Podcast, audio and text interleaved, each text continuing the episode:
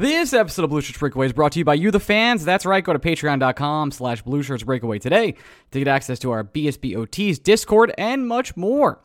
The season is almost here. We found our punching bags, we talk about them today, and Lafreniere and Jonathan Quick, and a bunch more. Greg and I also have our friend Lars on, our new friend Lars from Hockey Statistics. You should go check out what he does. One of the more um, interesting statistics sites I've seen in terms of playing with the lines and such like that. Very, very fun. Good interview with him. Come back, answer some five star questions, and get ready for the season, which is very, very close. Final cuts being made soon. BSBOT later this week. Let's get to the show now transition slash here we go, whichever. How do I open the show again? Right. I'm, I'm back, baby. Here we go. Hi, everybody. It's Mark Messier, and you're listening to Blue Shirts Breakaway, the number one Rangers podcast.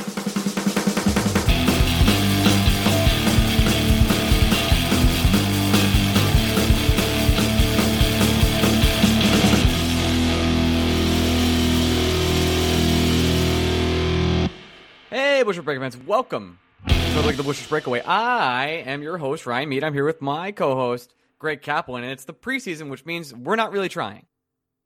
right? That's what we're doing. That's how that works. I'm going. I'm going off script today. I didn't warn you about this, which is my my mo. I do think we should start. what do you mean? This is Oh, the script. This, what are I- you talking about? I do think we should start by just giving a big big uh, audio shout out to Aaron Portzline, who's going a big through a hell of a yes. time right now. Uh, he's been nothing but kind to us when he never had to be. His podcast appearance that he did with us is a core memory for me because he broke big news on it. He when literally he broke didn't the have to Panarin do news. that with Yes. us either.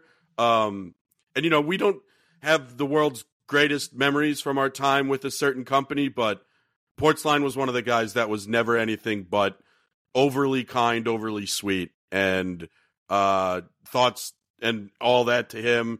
Dialysis is a motherfuck. Um, I, I know I've had family members go through it myself. It is a hell of a thing, and and if you are in a position where you can get yourself tested to see not just for Aaron's sake, but for anybody, uh, if you could be a potential kidney donor in a match with someone, that lo- long ass list of people needing a kidney is super important. So whatever we can do to put the word out there that it's something worth getting checked out, great. And then yeah, just nothing but love for Aaron. That guy is one of the best, truly. Could not agree more. One of the, I think that speaks to his character the most in his statement is that my blue Columbus Blue Jackets coverage might be hampered here or there. He's Like, yeah, he's- dude. He's a madman. He's a madman. He he loves what he does. He loves the team he covers. Um, we I I know he loves interacting with people that uh talk about his work and ask him questions and he's one of the guys that I've never heard a bad word about and I don't know how it would be possible to hear a bad word about. I wish Portzline the best, uh, and all we can do is continue to support him from afar and do what we can do while he goes through his own battles. That's So it. now should should we uh dive back into how people are losing their fucking minds about Yeah, Alexis Lafreniere? Yeah, we can start there. Uh, there's a lot to, to go about here because I think there's, um, as there are in almost all conversations, a bit of duality. Mm. That, like you can you can have two thoughts at the same time. It's not just that this kid is garbage and he hasn't worked out, or he's only played softball. Whatever you want to say about him. Uh, Alexi Lafreniere hasn't had the greatest preseason. Hasn't really stuck out in any single way. I would say he's also learning to play right wing for maybe the sixth time in his entire career. Okay, cool. New coach, lot going on. Um, and yes, would it be nice if Alexi Lafreniere, uh, number one overall pick that we all had tremendously high hopes for, would just in a preseason game go bonkers bananas against players that are simply uh, below his caliber? Like let, let's be honest, right? Like he's playing against a lot of um, AHL caliber players, which he should be making look a fool of, and he's looked pedestrian to average a lot of the preseason. But- He's but looked average said- to average is what you just said there by the way. Yes, it's a fancy way of saying that.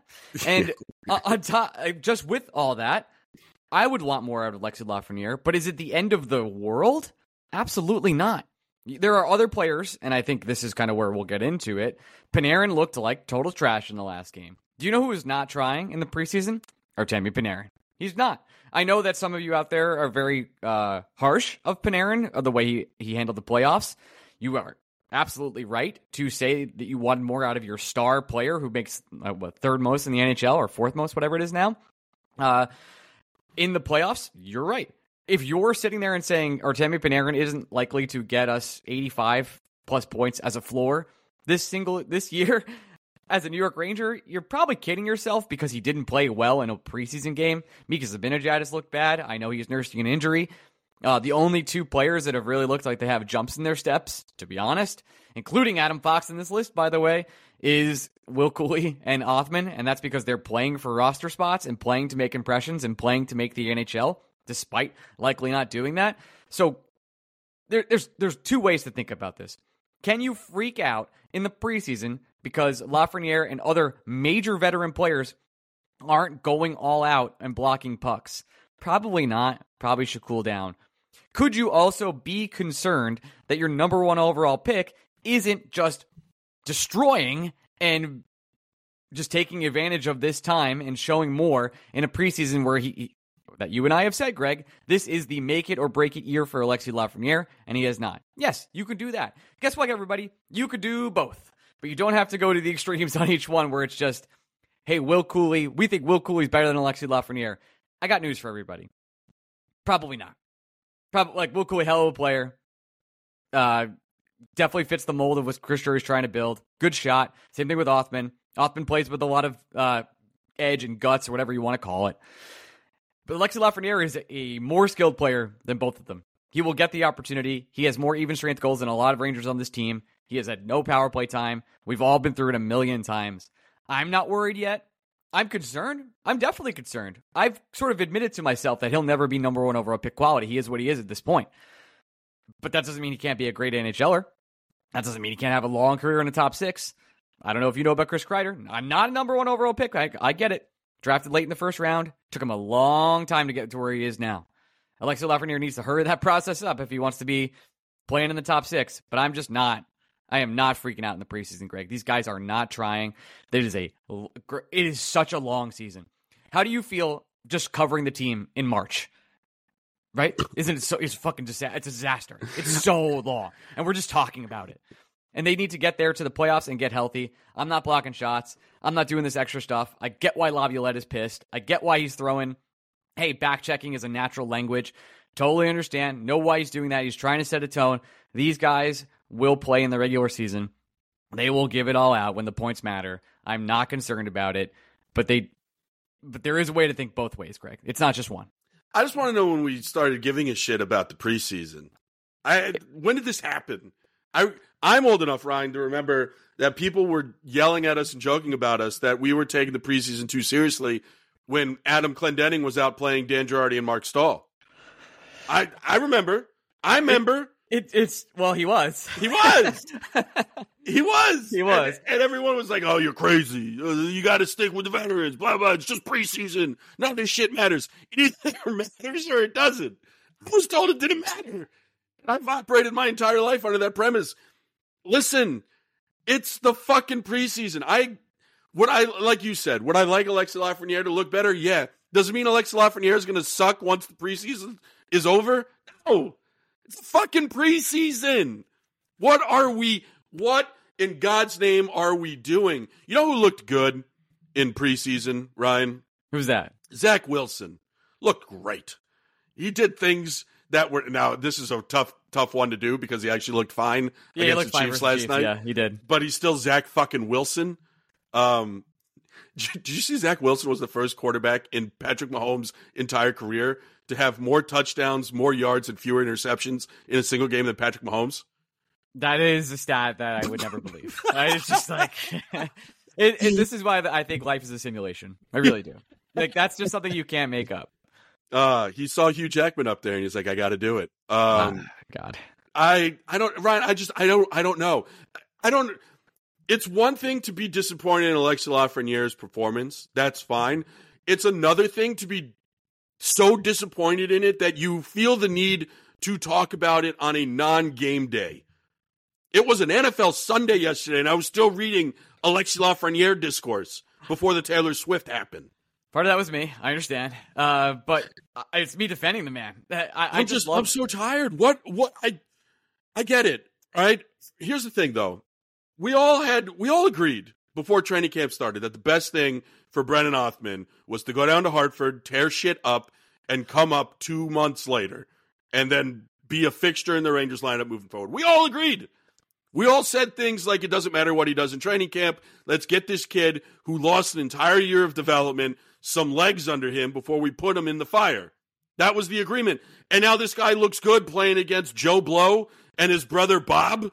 And all of a sudden we want him in the starting lineup just because he's the only guy that looks like he's trying in training camp? I just, I, am so confused. I, By the way, that's because he is one of the only two guys that are trying in training camp. Because nobody else has to try. They've been promised spots. They, they don't care. They don't care, man. Not I'm even sure. Ryan in February and March. I don't know if you remember February and March. You brought those months up. It sounds like you do. There was a guy on the New York Mets having oh, a God, hell of a have a hell of a spring training. His name's Brett Baty. His spring training was going so well, and Eduardo Escobar was laying such an egg in the World Baseball Classic in spring training that people were making a scene saying the Mets needed to break camp with Brett Baty. Brett Baty needs to be the everyday third baseman. He needs to be the guy on this team. Remind me again, Ryan, what Brett Baty did this season. You, uh, I think you hate him because he stinks. He stinks. I think he's the worst. Yeah, I understand. It's almost Ryan. It's almost like sorry, Buck. It's uh, we're going to talk about that. I have thoughts. End of the show, yeah. It's almost like anything that happens in training camp doesn't fucking matter. I think the practices matter way more than the games. Yeah. All people are doing, all veterans and young veterans are doing in the games is not getting injured. And the Rangers are so distracted by Alexi Lafreniere that they may have missed how Mark Stone got run in a Golden Knights Kings game and everybody got angry that a rookie had the audacity to lay a hit. That was the entire narrative coming out of it. I saw both sides on that one, where it's like, "Hey, you're playing hockey," but to me, it's ridiculous. Like these are your, if you're the NHL, these are your star products. You kind of yeah, need but, them. But it's really important. It, to me, it's it's not even about whether the hit. I'm fine with the hit that happened. It didn't seem dirty. It seemed like in the normal run of play, and a player is trying to make a name for himself. That's great. To me, the point I'm trying to make is the entire narrative coming out of that game is should people be getting hit in training camp? That's the narrative. The answer is no, the by the way. it's so no. We're we're talking about games in which veterans don't want to lay hits or get hit. And I need to take the performance of Alexi Lafreniere seriously in these Fugazi joint practices. If if Mark Mark Stone never reacts that way, if it's game one and a guy from the AHL somehow made the team on the fourth line and hits him, not once does Mark Stone say a goddamn thing if it's game one and it counts for points. Doesn't it at all. But because that game is a preseason game and it's a joint practice, like you said, it matters a lot. Now, the one thing I can re- legitimately be concerned about, but I have answers to in the preseason is Jonathan Quick. Th- that's it. He looks very sloppy. Uh, I'm hoping he can turn it around. I'm hoping he can start to see the pucks. I think he still has it in him. He could still be a solid backup. But by the way, and I said this on Twitter yesterday, or X, whatever you want to call it these days, Twitter X, uh, Benoit Allaire exists. There are plenty of good backup, backup goalies. Keith Kinkaid ain't walking through that door because he's at New Jersey Devil.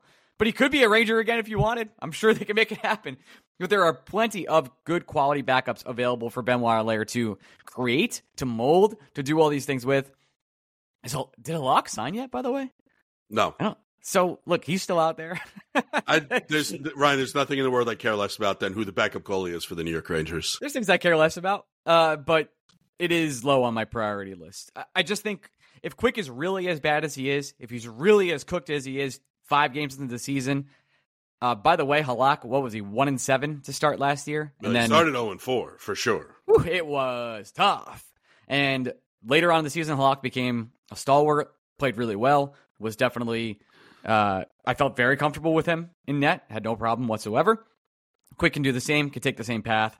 Right now, he looks like absolute terrible garbage, but it's just there's almost nothing to complain about in camp because it's just Lafreniere and Quick. Right, it's almost like stories. it's fucking camp. It, it's who camp, man. cares? It's who cares? I'm pumped that Othmann and, and Cuylle look so good. That's awesome. That's great depth because people will get hurt this year and they will need to play for the Rangers. I'm gonna mostly because I want to see if I can get him to drive his car off the road. I'm gonna make fun of Adam etc. right now. Whoa! Because he's he's a guy on the Twitters, uh, the X's that I saw something that lost my mind.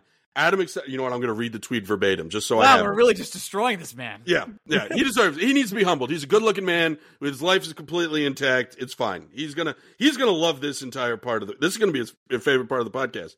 Sure. But he said uh, he retweeted the Michael Silvers video of Alexi Lafreniere just coasting. Uh, haven't watched a second of preseason because there's not much I expect to learn. But dear God, I don't care if it's preseason or offseason. This is gross. Here's my thing. One, you didn't watch the game. Two, that video has no fucking context for how long Lafreniere was on the ice before he needed to back check. And three, it shows none of the good things that Lafreniere was doing in the offensive zone before that turnover happened and he was completely out of gas. So I don't know. If you didn't watch the game, I don't think you can w- wager an opinion.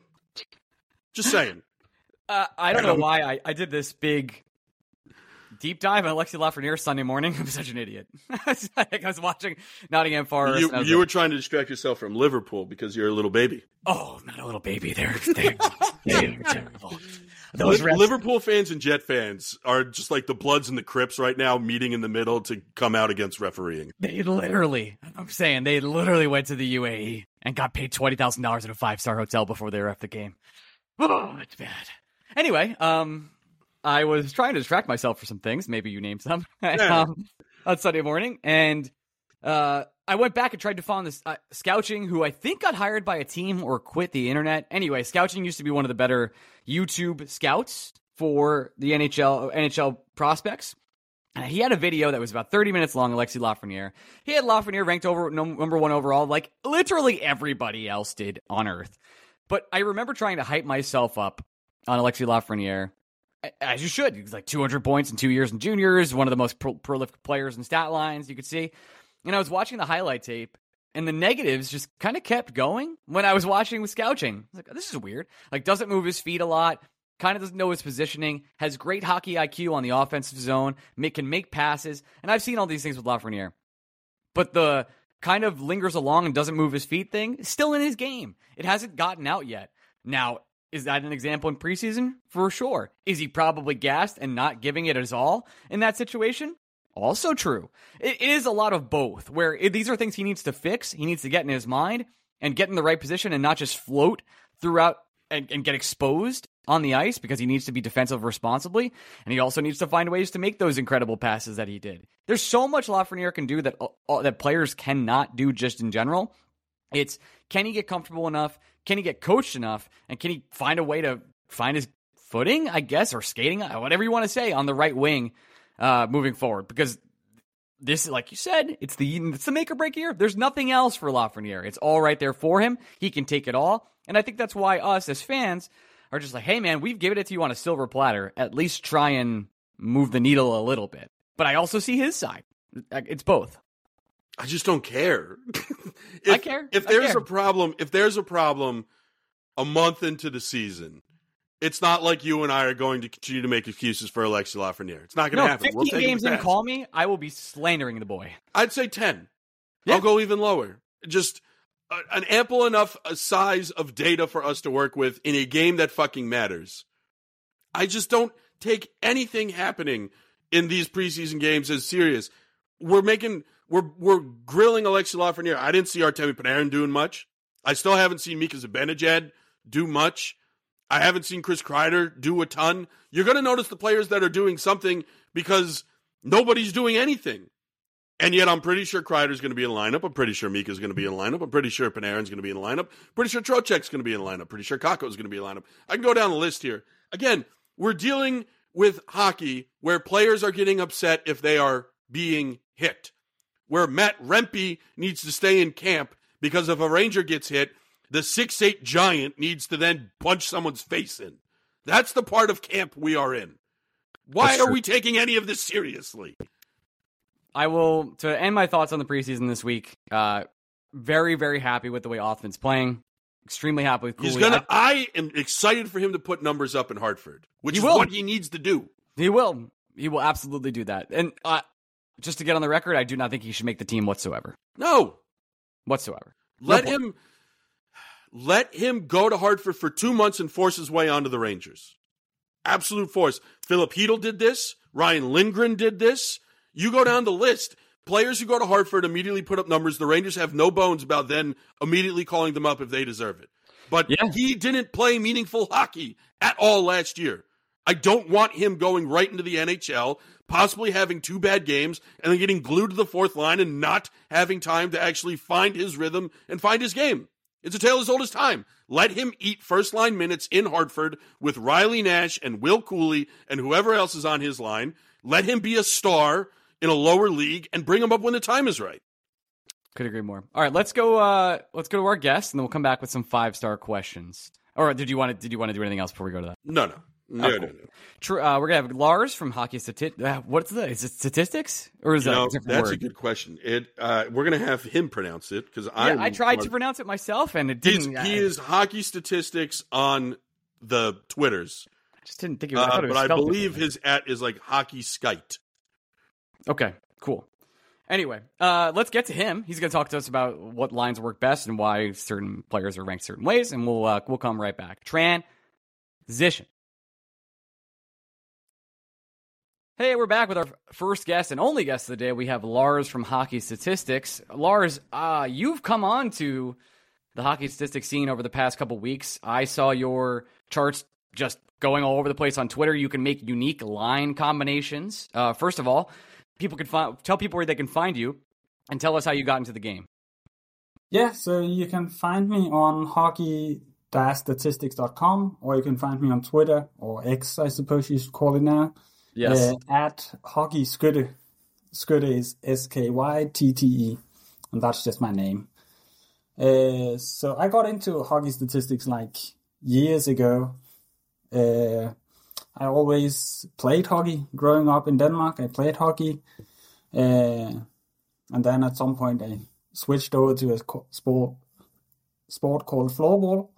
Uh, Nice. But, but I always played hockey and played sports. And then maybe three or some years ago, I started to think it would be fun to get into uh, the statistical part of things. Uh, so I always like numbers and stats and so.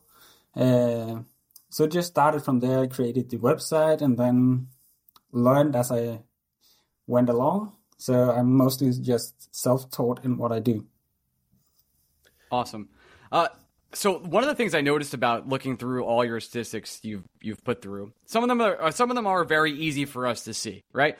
So you've seen, I'm sure you've seen all the other hockey statistics sites that do all their charts involving hockey, et cetera. There's tons of them out there. So Igor Shesterkin, obviously a world beater, he has great stats for you.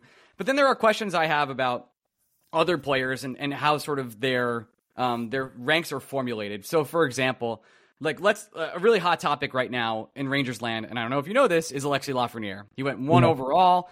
Um, you have him ranked not exactly the best. Uh, he's on the first line for you. I think he's like a 17% overall with like a minus 3.5 offense. I don't know what any of that means. Can you describe like how these stats uh, come to place and and how how is it like? Is it relevant to other players? How do you how does this work for you?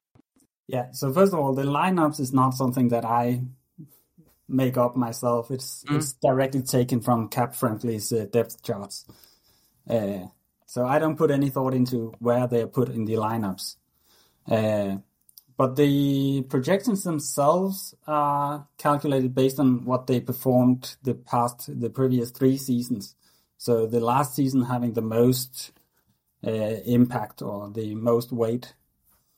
Uh, and then in the Alexis Lafreniere case, for instance, it's mostly because he has quite a lot of power play time, but not really producing anything. And that will count against him because I'm using it. So I'm looking at how many points is he scoring on the power play based on what an average player in that same time on ice would perform. And if he's performing below that, then it's a negative number. If he's scoring more than an average forward would do, then he's on a positive. Uh, so because he's playing on the second power play unit and they aren't really producing anything in Rangers land, so that will mean he has a negative value. That being said, even players with negative value can still be above the 50th percentile Hmm. uh, because an average player is is around 60th percentile, I think. Because the best players in the league are having a greater impact than the worst players have a negative impact, if that makes sense. It does. So we were talking through DMs, Lars, earlier last week, I believe, about mm-hmm. how we're still trying to find the balance between what a projection system churns out in regards to a player like Alexis Lafreniere and what mm-hmm. anecdotal evidence churns out. Because on one hand, uh, you're absolutely right when it comes to Alexis Lafreniere not necessarily producing in the power play time that he's mm-hmm. been given. At the same time, Ryan and I simply by choice question mark watch a ton of Rangers hockey and we can tell you the Rangers second power play unit is a complete mess mostly because it gets less than 35 seconds per power play to do anything and it's usually starting around the 30 second mark in the defensive zone and then they have to make a rush and they don't really have time to get set up and produce. So for you, how do you balance what the raw data is telling you versus what you think you're going to find out anecdotally if you were to dive into the video of the teams. Yeah, I'm not going to claim that my projections are 100% right, and they are not. And it's not so much about whether they are right or whether they are wrong. I just use it as a tool to to work from. So, like in this case, uh, he will probably perform better if he was given chance on the first PP unit. Uh, so it's more you can't just take the projections as they are. You need to interpret them as well. Uh, and it, the same thing goes for Shesterkin because I mean in the projections he is projected number one on the Rangers I think, but his impact is probably going to be much larger than that simply because he has been so good for the last three seasons. Uh, but the model is conservative when it comes to goaltending because it's so difficult to predict from year to year. So it has to be conservative. But for a goaltender like Shesterkin or Sorokin or Vasilevskiy, it probably should be more confident in their performance because they've been so good for so many years. Uh, but it's just designed to be conservative in it in the rankings. So one, oh, go on. Sorry. Yes. So so it's more of a guideline to how players will perform than the actual truth, I guess. So when you're when you're making this, you're the first hockey statistics website I've ever seen that really uh, lets you make line combinations. It, I think it's why a lot of people on Twitter, X, whatever you want to call it these days. I got to mm-hmm. stop saying that because every time I say Twitter, I just say whatever you want to call it. It's such a stupid thing I do. Uh, that people have had a lot of fun making these different line combinations. So the the the model itself takes the averages of all those players, and then how does that work when you're actually putting that together? Yeah, so it just works. It's not that complicated, really. It just looks at so at even strength, what is the average number of goals a forward will score, and then you just take how many goals does say Alexis Lafreniere score per minute minus how many goals does an average forward score per minute, and then you multiply by how many minutes he plays. Uh, so the model also takes into account how much is he projected to play next season. Uh, so if a player is injured, was injured the entire last season, for instance, someone like Mike Stone, uh, then the model will just put in nothing from last season, so he will be projected to be regressing towards the mean, even though it's just because he didn't play. So the model kind of thinks there's a good chance he'll be injured next year as well. Lars, I know when we were talking, I think, correct me if I'm wrong, were you a mm-hmm. little surprised by how low in terms of what the perceived perception of the Rangers is versus what your model was putting out? Because I believe you might have the Rangers on the edge of the playoffs or not making the playoffs entirely based on your model. Yeah, I think I had them around 95 points. Uh, and I think that's on the low end, uh, simply because I think Shesterkin will be better than projected. uh, and that's mostly it. And plus, I have uh, Jonathan Quick has a very large negative number because he's played so much in the past years and he has performed really poorly. But on the Rangers, I suppose he'll play only a few games or a lot less. So even if he's really bad, his impact will not be as bad as it shows. Uh, so on a personal note, I'll probably have ranges closer to the 100 point mark. Uh, but that's mostly based on the Shesterkin uh, projection being too low. Was there a team that you were surprised uh, just resulted so well? Like, I, I didn't look at all your teams. I've mostly looked at the Rangers. But mm. for example, I'm sure the Devils, uh, with their analytics, ranked them very highly. Was there a, a shocking team that you, you looked at your projections and say, I just did not expect this team to be here? Yeah, so my model last year in the playoffs was really, really low on the Vegas Golden Knights. And it turned out they were pretty good in the end. yeah, I think so.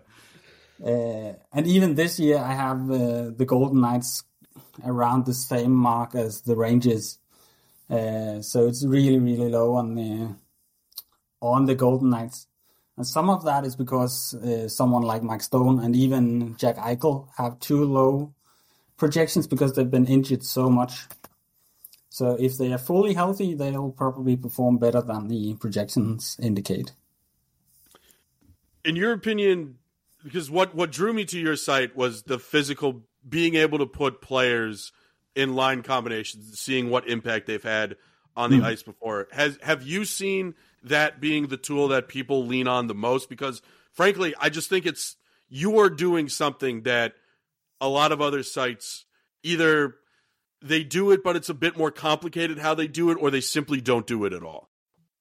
Yeah, so the truth is it's not so straightforward to go from the NHL API and to build a line tool like that because you have to transform the shifts data quite a bit. Uh, that being said, you can find almost the same tool on Natural Stat Trick if you go to the with or without you uh, tool. Uh, but it is a bit complicated just to give you the the use of that freedom to select any player you want uh, because you have to transform the data quite a bit before you can get to that point. Uh, but that's more on the nerd uh, but, but it's it's a it's a pretty big file. So, for instance, uh, there are last season there was half a million different shifts. So you have to transform your shift data into line shifts, and then there was a half a million line shifts last season. So it's uh, you're working with quite big data, and you have to have a tool that can handle just sorting those half a million data like it's nothing. Got it. And that is a lot of processing. Yeah. That is a lot of processing power. Um, looking mm. at looking at the Rangers' entire forward corpse right now, uh, I think with what we, we kind of struggle, and I know that the model needs ways to project, right? It does. Like Alexi hmm. Lafreniere is a minus 3.6. Like Kaapo Kakko is a minus 1.1, whichever it is. And you said those could be average, but these are from, you're projecting off their entire career. Like Kaapo Kakko had such a awful rookie season that is still like his, that's still feeding into his projections, correct? Yeah, it does. Uh, if it was, I don't know when Kakko started, but if, if it was three seasons ago, then it's only one sixth it only factors in one sixth. Got it. And two seasons ago is one third, and then last season is is half of the the projection.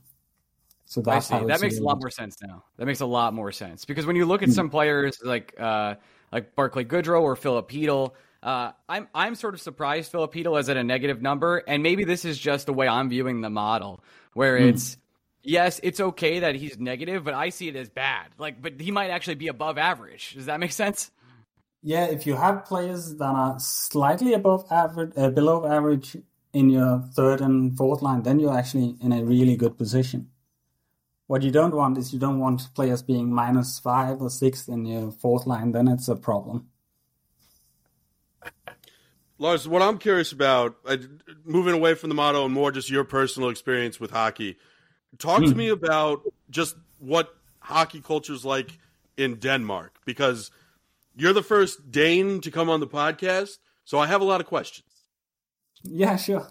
Uh, there's not a whole lot of hockey uh, culture in Denmark, and especially not in the town that I come from.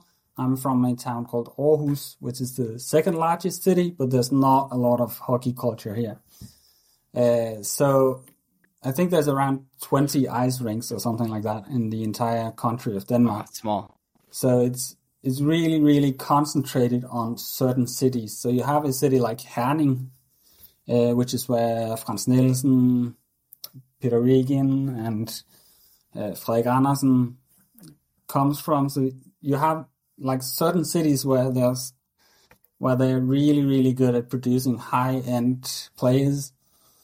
Uh, but it's it's only like five six cities in Denmark. Uh, and Herning is not really a big city either. It's just they got the hockey culture there. Uh, Björkstrand is from there as well because his father, Todd Björkstrand, who's actually American, came to Denmark to play hockey. Uh, he started to build up the entire culture in Herning as well. So, so it's it's really based in just a few cities. Uh, and then there's nothing like you can't play hockey just for fun. It's very very limited. So it's either elite or nothing because there's so few rinks. So everyone is fighting for ice time. Interesting. Uh, is, and is that why you were like, okay, even though we don't have hockey culture, I'm going to create one of the better hockey statistics sites on the internet? Like, how did is that? Was that where the leap came? Because you were like, I'm only doing elite. Like, you must have been pretty good if you were playing in in that sense, and then you wanted to understand the game even even more so. No, I don't think I was ever elite in, in hockey. I was, I was actually, uh, I was okay growing up, but because I was playing in a hockey where there was no culture, so the training facilities and the coaches wasn't really that good. Uh, which is also why after high school I stopped playing hockey and started playing floorball instead because my talent was a fair bit higher there. So I played floorball for the past 20 or so years and played in the national team as well. But uh, it's just so much easier because there's a million. You don't need an ice rink. You just need a a gymnasium or whatever it's called. Uh, but I started hockey statistics just because I enjoy stats and I enjoy hockey and I enjoy watching hockey. I don't really follow Danish hockey at all. At all. I just follow NHL. That's where my interest lies. Makes What, sense. what is what is the average night of watching hockey, NHL hockey for you in Denmark? Because you're obviously what six, seven hours ahead of us. So a seven o'clock game for like Ryan and I complain all the time when the Rangers mm-hmm. are on the West Coast and play a 10 p.m. game at our time. But that's like a normal seven o'clock game for the Rangers. For you is like a 3 a.m. start. Yeah, seven seven p.m. game is uh, one a.m. in Denmark, so it's it's about the worst time you can either you stay up or you you can't really get up that early. So I try to watch as much as possible, but it's difficult uh, simply because of the time difference.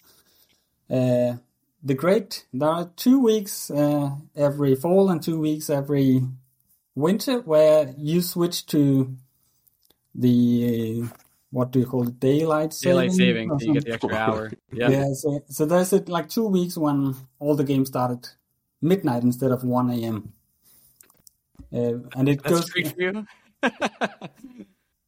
so so like in a, in a couple of months you'll have two weeks where games start at midnight and then you'll have the same in february or whenever Is it does it does it hurt your feelings at all to know that us Americans absolutely despise daylight savings time?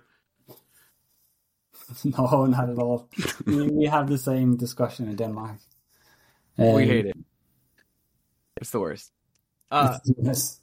I want to get back. What I have uh, two more questions that are really quick. I'm looking at your goalie uh, statistics here. Oh, and maybe this is an older version, but I'm looking at Igor Shesterkin, and he just seems to be so far ahead of most everyone else. Is there was like I know you said you rank goalies lower, but another goalie I'm really concerned about, and I say concerned on purpose, is is Sorokin. Do you see him sort of having the same effect as Igor Shesterkin, where his model could probably be higher, even though he already has like an insane number?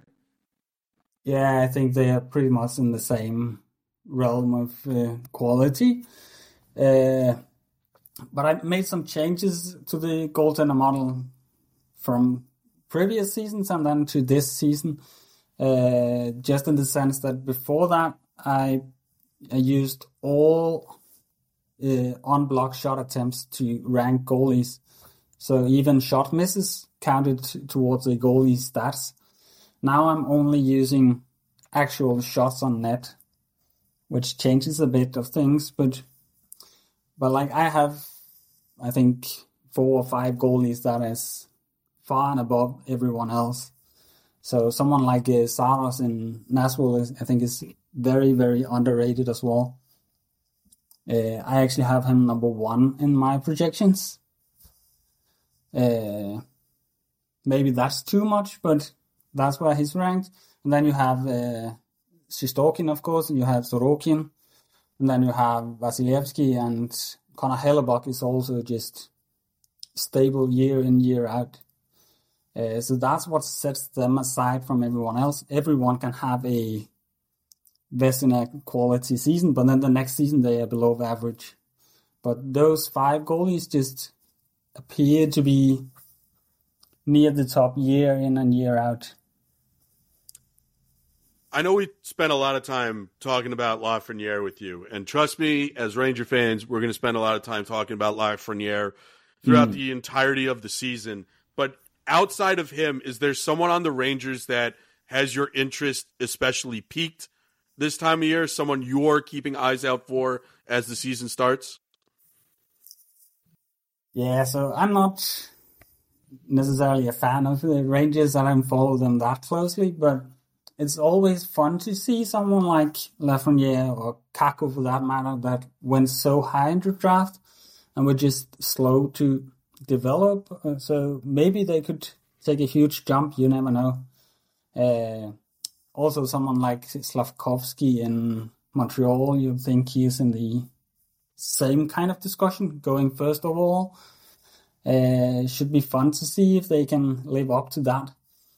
Uh, Lafreniere is something that's interesting because he scored quite a lot at five on five goals, I think. Uh, yeah, that's, that's, correct. I think it's second of all Rangers over the past like two years. Mm. And that's like normally one of the hardest things to do is to score goals at five on five. So it's it's interesting if you can add to that maybe some playmaking skills and a bit more PP opportunity uh, I think he could take a, a leap forward. So now that I know that you, uh, this is my final question as well. That it's very hard for you to watch games, which makes sense. Mm. Is there a team in particular um, that you focus a lot of time on? Maybe I don't know if it would be your favorite team, or is there a team that you're just very intrigued by? Yeah, so I definitely have a favorite team. Uh, I've kind of made it a on purpose not to disclose which team it is, but just because it that makes sense. It colors everything. Uh, but there is a team I follow more than the others, but I just see it all the time whenever someone like Dom from the Athletic talks about Toronto. They say that's because you're a fan of Toronto, and so I just prefer to not disclose you're doing the which right thing team here. it is. Yeah. Uh, uh, that makes sense. I do follow a specific team. Makes sense. Uh, Greg, any final questions for our dear friend here? Yeah, I, I mean, my, the last one for me is an obvious one. Uh, I'll put you on the spot. Who do you have in your Stanley Cup final this year? What two teams do you think are the last two teams standing? Yeah, so I think this is the year that Edmonton finally goes all the Whoa! way. I I think they have the they have so much top power and I have them ranked near the very very top. So those would be my that would be my team from the west. Uh, then from the east, it's difficult. It would the obvious choice would maybe be Carolina. Uh, those are, that that's the team that I got ranked number one. But you also have to mention some a team like New Jersey. They're just so young. Uh, question mark is the goaltending, both in terms of uh, Carolina and New Jersey. But I would say Edmonton versus Carolina would be my guess. Uh, I would hate to see that, and I hope I hope it doesn't happen. But I, uh, it's better than the Devils, I guess? Question mark. But anyway, um, Lars, thank you so much for joining us. I really appreciate it. Um, why don't you go ahead and plug where people can find you, where people can find the website, and uh, where people can follow you. Yeah, so again, go to hockey-statistics.com. Uh, there's a lot of things you can find there, uh, not just the line tool, but a lot of different things as well. And please follow me on X. That's ho- Hockey Skytte.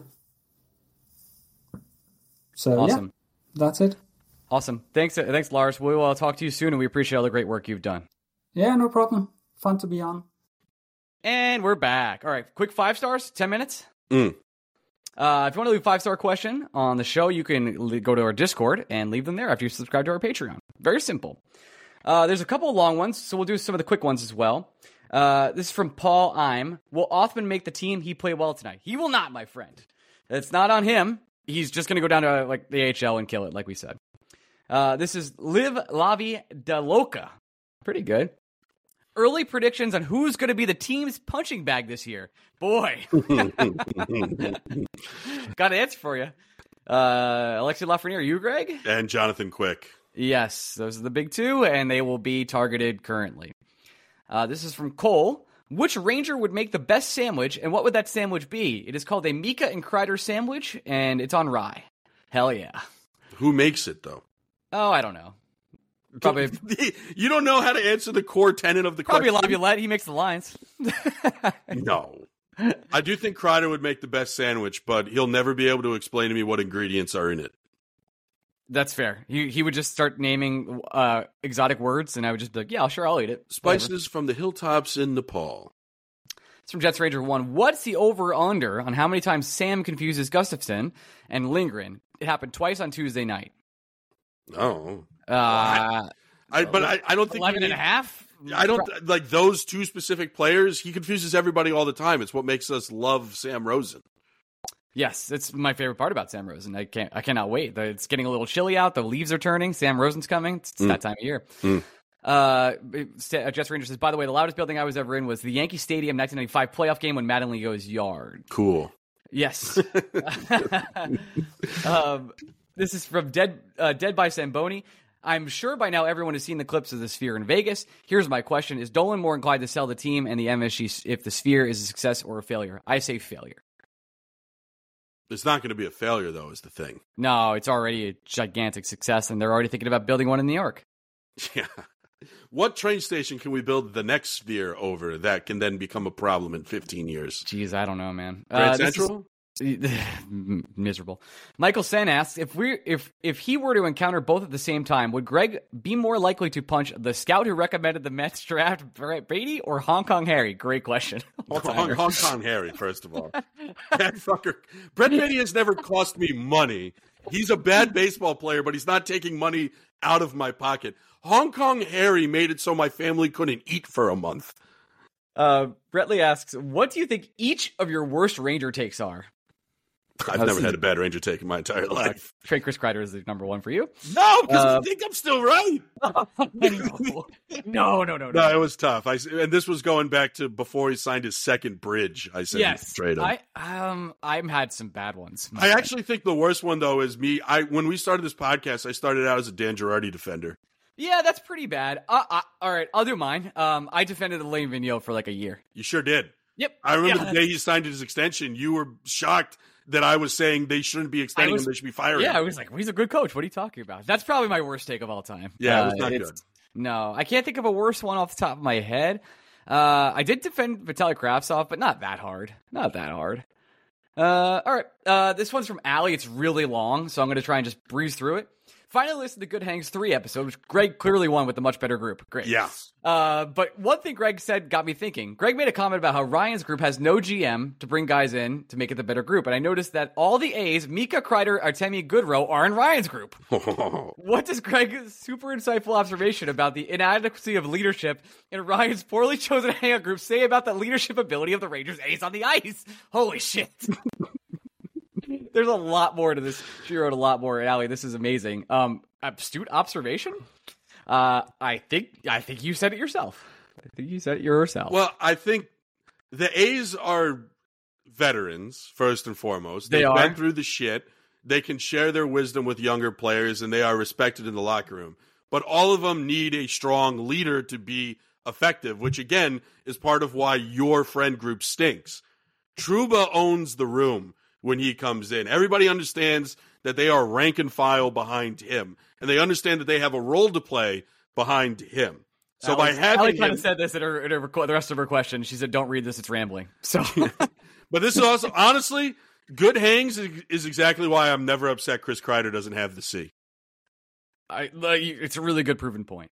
Um, I'm giving you the table. You have five minutes for Buck. Oh, thank you uh, for coming to my Buck talk. Uh, I am going to have to do a back to the New York Groove at some point. The Buck week. stops here. Yeah, I heard that a lot yesterday. Oh, Gary yeah, Apple and Todd Zeile said it a bunch on the Did he? Mets post Okay. game. Oh shit. It's tough because I don't think it was necessarily deserved in terms of performance. I don't think Buck could have done anything to change the outcomes of the Mets season. He is clearly beloved in the locker room. Uh, I I tend to think the true Buck is more the 101 game winner the Mets had last year and not whatever this calamity was this year.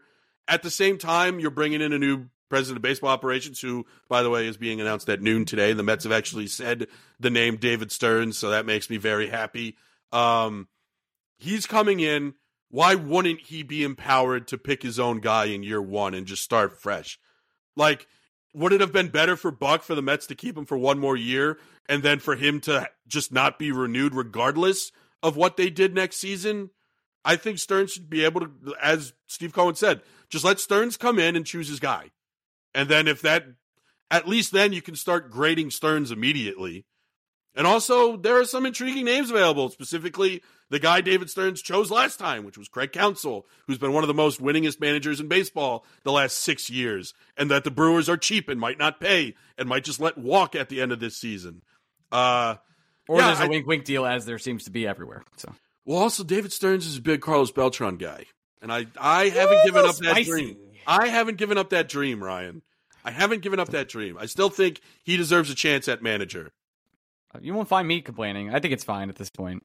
But yeah, the I- the Buck stuff, it's I get it. I, I feel bad for Buck. I don't know if he's going to get another job. I don't know where it would be. I think San Francisco would be a really good fit for him, um, especially considering their president of baseball ops seems to be on the ledge.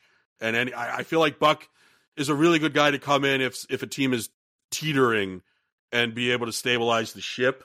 Um, but I don't know, man. I I do think I think Buck did struggle a little bit with the changes to the game this year.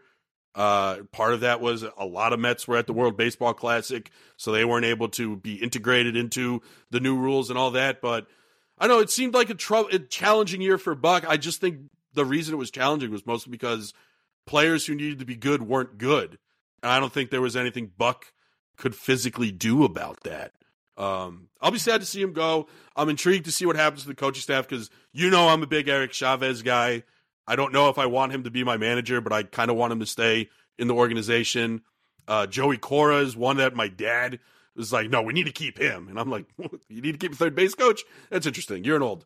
Uh, Jeremy Hefner, it's going to be interesting to see what happens with him. I think he's still under contract for like two more years after this anyway. And he's kind of worked independently of all the managerial changes the Mets have made the last few years. But, you know, uh, managerial searches are exciting. And the Mets might have a pretty quiet winter in terms of signing free agents. So I'll at least have this to talk about. Uh, I will talk about Yankee news because just as we ha- we can talk about this. Uh, he's everybody. Everybody's staying. Everyone's staying. Oh God, I love it. It makes me so happy. It makes me so happy. Yeah, I'm. If I was a Yankee fan, and I am not, uh, I would be. I would be very frustrated to see the rest of my division and the people that are supposed to be the teams I beat up on. Uh, the Orioles are stacked out of their goddamn mind. Uh huh. Uh, have three of the best prospects in baseball who aren't playing on their team. They won a 101 games, Uh-huh. and the Rays are, by the way, the Rays. They're never gonna die. they're just gonna every single year. Well, you don't. Oh, you don't think so? You think they're they're gonna? What? What? The Rays have beaten like they're over under every single year for like yeah, the last just, eight years. I think if the police continue to investigate the Rays, we'll find out more things. Well, that's fuck you. Um, and and the Red Sox are clearly going a different direction. The Blue Jays are on the up and up too. Although I don't know how long the Blue Jays stick around. I'm not really sure what's going I on with them. I still don't know if the Blue Jays are good. I think they're just middling and somehow have snuck in. Yeah, they're kind of. What's a good That being said, NHL? they're playing the Rays and they're going to beat them now that I've said What's that. a good So, NHL equivalent of of the Blue Jays? The Nashville Predators. Oh, I was actually going to say the Maple Leafs. it's oh, Every year, every year we hear that it's going to be this big thing with Toronto, and then they make the playoffs and don't The do Ma- shit, Ryan. It's not the Maple Leafs. The Maple Leafs have legitimate star power. Oh, you don't think Vlad's a star? You don't think Bo Bichette's a star? Not the way the not the way Auston Matthews is or Nylander. Not the same way. It's not the same. Yeah, I just think expectation and I think- result. I think the Padres are the Maple Leafs. That's my. That's No, because the Padres don't make the playoffs. this year. Yeah. Okay. Uh, all right, well, we're gonna end the show here. You can follow me on on X, whatever. Orion Media. You can follow Greg at Blue Shirts Break. We'll be back next week. Love you guys. Bye. Hey, it's the end of the show, so I'd like to thank our Patreon supporters for supporting this show, especially our NHL Insiders Club, which should be ramping up pretty soon. A lot of stuff happening. A lot of I've I've started to hear the birds again. Started to hear the rumors. We'll chat about them there and otherwise, of course, in this show and other places like Twitter.com. Look, I, I let's get this out of the way. I say this during the show and I apologize. I'm just gonna go. I think I've made a decision. I'm just calling it Twitter. I'm not calling it X. I'm not calling it whatever you call it now. Moving on. Please yell at me. I'm just calling it Twitter. It's Twitter. It's been Twitter. It's been Twitter all my life. I'm calling it Twitter. If someone wants to correct me and say it's X, that's fine. Whatever. It's Twitter. It's the Bird app. Forever. I don't understand. Now that I've gotten that rant out of my uh, face, we will go ahead and talk about the people who support the show, like the credits of the show Adam Cassidy, Adam Cohen, Adam Cortulo, Adam Keach, Alex Flynn, Alex Gartner, Amber Cohensberger. Did I just did I just mess that up? It's not Cohensberger, it's Co-? I think that's right. Have I been mispronouncing that the entire time? Oh my god. It's been years. Andrew Ronner, Anthony Gray, Anthony Mortaro, Anthony Terragata. I said Terragata. Look, I, I do this in one take, as you know. It's Tana Greta. Uh, it's just, it would be awesome if one day I learned how to read. Ben Waters, Ben Weber, Ben Lo, Bennett Lomayer, Bill Olson, Bill Rattel, Brennan Lackos, Brandon Magnum, Brennan, Brett Granger, Brett McGinnis, Brian Doyle, Brian Gall- Gallagher, Brian Mallon, Brian Farrell, Cassidy, Chris Finelli, Chris Haru. You know, I could just record these once a month. And I do not. I do this for me. And I do this for you, damn it.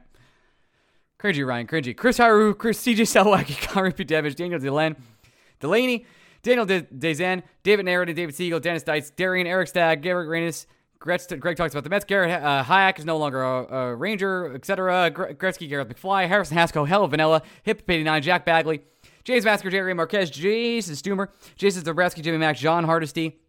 Going to the next page. Johnny Shea, Johnny Thundercock, Jordan, Josh Keshabaum, Christopher Florida, Christoph Berg, Leszek Granowski, Lou Giordano, Matthew Goodwin, Matthew Kai, Meatball the Cap, Mac, Matthew Koenig, Mike Bucklaw, Mike Banas, uh, Mancuzu. I think I said that wrong every other week. Matt, Mike Pasternak, Nate Hannafy, Neil Grover, Nicholas Dinico, other slash Pascal Perrier, Paul J. Smith, Pavel, Phoenix Ignition, PJ Cisbaro, Pro Voltex Gamer, Randy Tester, Swingart, Tag the Seamus, The Drop BK, Tommy Siclari, Tommy Tedeschi, Tony O'Neill, Tony Gregory, Torf Manhattan, Vinny Bracco, Vinny Hay, Wayne E, Will Spector, and Winston, the Golden Retriever. Bark today, bark, bark, bark. Another great week. Another close to, another week closer to Rangers. I can't tell if we're all freaking out or not. I really can't. Vocal minority stuff. We're always going to yell about the things that are the most obvious. Hey, could Lafreniere play well? No shit. Would love that. Uh, no one's really complained about Adam Fox yet. Makes sense. He's really good. No one's going to point that out. Um, and I also don't think I got a chance to say this during the show, but I think it's worth um, worth saying here. if there were pictures of Panarin like out drinking or partying or playing video games, like no one would care. Maybe Panarin people would care. Who's a good example? I see people. I see people like rag on Chris Kreider. I still don't really get that. I feel like he's one of the most dedicated people to his craft. Uh, but uh, like if Adam Fox, we just found out he plays video games three nights a week, uh, and he's out drinking with the boys on the weekend. I don't think anybody says anything because he's so damn good. And one of my favorite things about the Lafreniere narrative is just like, is he really focusing on his game? Like, yeah, dude, I think he is. Like, is it as hard as he could? I don't know. I'm not around for that, but I'm.